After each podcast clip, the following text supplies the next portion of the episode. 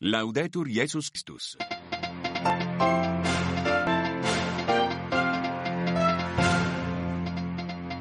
I titoli di questa edizione Ucraina, la Nato smentisce ogni ipotesi di invio truppe in Ucraina dal Cremlino, la minaccia di una reazione militare. La speranza di un cessate il fuoco a Gaza per il Ramadan, l'annuncio del presidente Biden condizionato al rilascio degli ostaggi da parte di Hamas. Oggi a Bologna le esequie di Don Giovanni Nicolini, una vita di preghiera e aiuto ai più poveri, le parole del cardinale Zuppi. Bentrovati da Stefano Lescinski in studio. Tensione tra Nato e Russia dopo le parole del presidente francese Macron sull'eventualità di inviare militari dell'alleanza in Ucraina. Dura la risposta del Cremlino. La decisione porterebbe a uno scontro inevitabile, ma dalla Nato e dall'Unione Europea arriva una secca smentita. Gianmarco Murroni.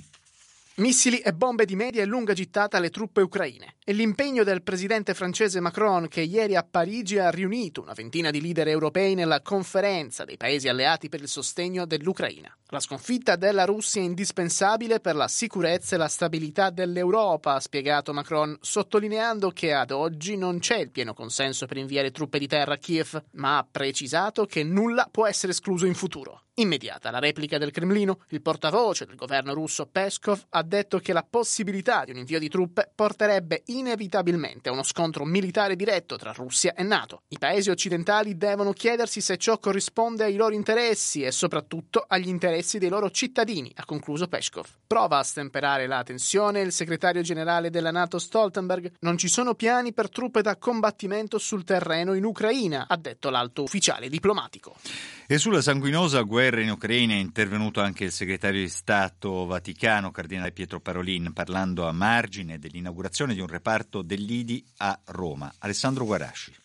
A due anni dallo scoppio della guerra in Ucraina non ci sono progressi sul fronte diplomatico e migliaia di persone continuano a morire. La speranza della Chiesa è che si arrivi a una trattativa, dice il cardinale Parolin. Noi cerchiamo soprattutto di lavorare, cardinale Zuppi in prima persona, per eh, diciamo, agilizzare un po' questo meccanismo che è stato costituito in occasione della sua visita a Kiev e a Mosca per eh, il ritorno dei bambini e dei ragazzi in Ucraina. Ecco. Per il momento mi sembra che ci sia solo questo, ecco, che non ci siano altre prospettive eh, di negoziato e questo è molto triste. E continua a far discutere anche la morte dell'oppositore russo Navalny, sulla quale bisognerebbe fare chiarezza. Chiarire attraverso una indagine adeguata, chiarire ecco, cosa è veramente successo. Questo servirebbe appunto a rassicurare anche chi eh, evidentemente dà una certa interpretazione alla, alla morte di Navalny. E in Russia e all'estero c'è una forte protesta organizzata da 28 organizzazioni per la difesa dei diritti umani che hanno espresso indignazione per la condanna ingiusta e immotivata da ragioni politiche di Oleg Orlov, il dissidente russo codirettore del Centro per la difesa dei diritti umani Memorial, contro il quale il Tribunale di Mosca ieri ha emesso una sentenza a due anni e mezzo di carcere per aver leso ripetutamente la reputazione delle forze armate russe. Passiamo al Medio Oriente, Israele cesserà le operazioni a Gaza durante il Ramadan, lo ha detto stamattina il presidente statunitense Joe Biden, precisando che lo stop fa parte delle condizioni previste da un accordo di cessate il fuoco in fase di negoziazione con il contributo di Egitto, Qatar e Francia. L'obiettivo della tregua è quello di arrivare alla liberazione degli ostaggi in cambio di aiuti umanitari. Solo qualche giorno fa il governo israeliano aveva reso pubblico anche un piano per la gestione della striscia di Gaza dopo la sconfitta completa di Hamas. Su questo punto sentiamo Enrico, Eric Salerno, giornalista esperto di Medio Oriente. Il piano è lanciato soltanto per riuscire a guadagnare tempo, per rispondere a quello che ha chiesto gli Stati Uniti. In qualche modo bisogna gestire il dopo. Prima di tutto bisogna arrivare al dopo, che il dopo ancora non si sa quando sarà, perché praticamente il piano comincerà poi quando Hamas non esiste più. Il conflitto si è esteso parecchio. È una guerra tutto tondo su tutti i confini israeliani. Assolutamente.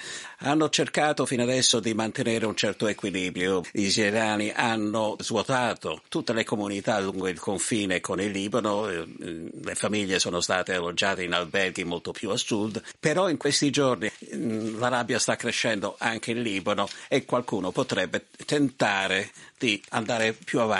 Domani non sappiamo cosa può succedere, sappiamo però che uh, Hezbollah ha un arsenale fortissimo e ci sono almeno 150.000 missili eh, potenti negli arsenali in tutto il Libano.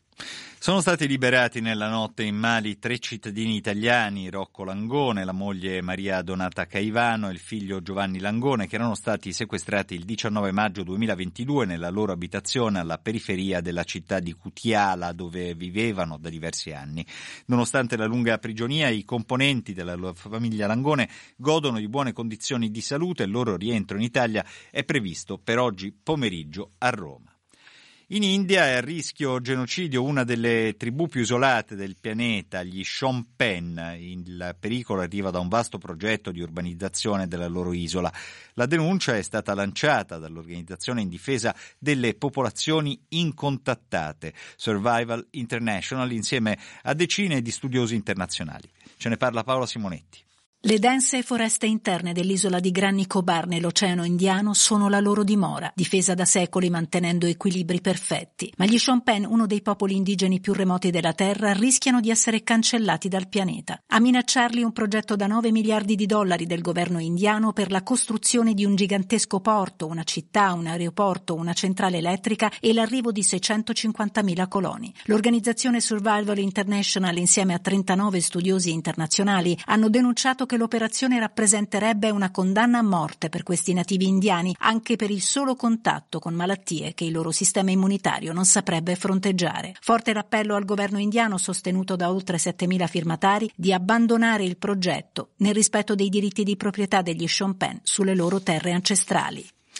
In Sudan la guerra civile continua senza sosta. Negli ultimi giorni gli scontri armati si sono spostati anche nelle zone più periferiche del paese africano. Anche la Chiesa cattolica è profondamente colpita da questa tragedia, denuncia un missionario presente in Sudan che vuole mantenere l'anonimato. Federico Piana lo ha intervistato. La guerra si è espansa fino a Medani, la capitale agricola del Sudan. Le vittime, si parlava di 10.000 vittime dirette, ma sicuramente le vittime indirette sono molte di più perché quando non funzionano gli ospedali, quando le farmacie sono state bruciate, quando la gente non può lavorare, non può avere soldi, non può comprarsi da mangiare, penso che anziani, ammalati e bambini siano i primi a farne le spese. Le ripercussioni sulla Chiesa in questo caso quali sono? Abbiamo moltissimi preti religiosi, religiose e missionari stranieri che hanno lasciato il paese e i pochi che sono rimasti comunque si sono dovuti spostare fuori dalla capitale. Nella capitale in questo momento credo abbiamo come Chiesa Cattolica tre o forse quattro preti, quattro suore salesiane. Veniamo all'Italia, oggi pomeriggio a Bologna le esequie di Don Giovanni Nicolini, scomparso a 83 anni, che ha speso la sua vita di sacerdote nella preghiera e nell'aiuto ai più poveri. Celebra i funerali il presidente della CEI, il cardinale Matteo Zuppi. Ascoltiamo un suo commento su Don Nicolini. È una grande perdita per la Chiesa, per la Chiesa di Bologna in particolare, un uomo che ha saputo unire una rigorosa vita di preghiera e un impegno per la Chiesa e per la povertà, per tante sue iniziative eh, per, a favore dei, dei, più poveri, a cominciare dal carcere, tante cooperative, la, un'attività con, di accoglienza, di sensibilizzazione, ha coinvolto tanti anche nelle sue varie eh, responsabilità.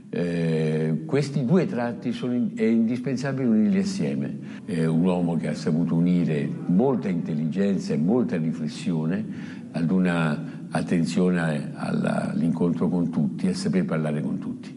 Davvero un grande grazie per questo dono eh, che, ed anche accogliere il testimone che lui ci consegna.